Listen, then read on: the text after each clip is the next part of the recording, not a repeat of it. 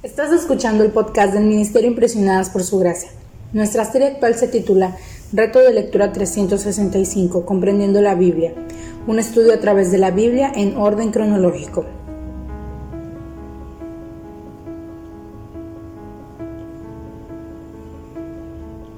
El reto de hoy es leer Mateo capítulo 5 al capítulo 7, por lo que te animo a que puedas abrir tu Biblia y nos acompañes en este episodio a estudiar la Biblia.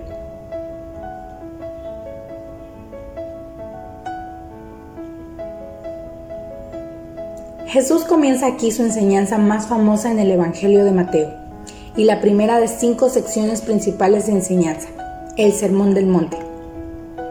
Él habla del cambio radical que viene con el reino de Dios. Los que son pobres, los que tienen hambre y los perseguidos serán bienaventurados, porque encuentran su fuerza en Dios. Jesús dice que no ha venido a dejar de lado el Antiguo Testamento, sino a hacer realidad sus promesas en este nuevo tiempo de salvación, lo que cuenta no es solo nuestro comportamiento exterior, sino la actitud interna del corazón. Algunas de las enseñanzas más sorprendentes y radicales de Jesús ocurren justo aquí. Jesús ama, bendice, consuela, llena, muestra misericordia y nos concede herencia. Él dice que amemos a nuestros enemigos y que pongamos la otra mejilla y que hagamos el bien a los que nos hacen el mal. Esto puede parecer a simple vista una locura, pero es exactamente lo que Dios hizo por nosotros.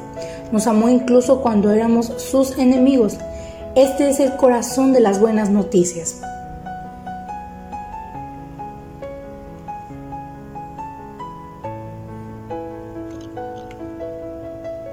Mañana continuaremos con este viaje por la Biblia.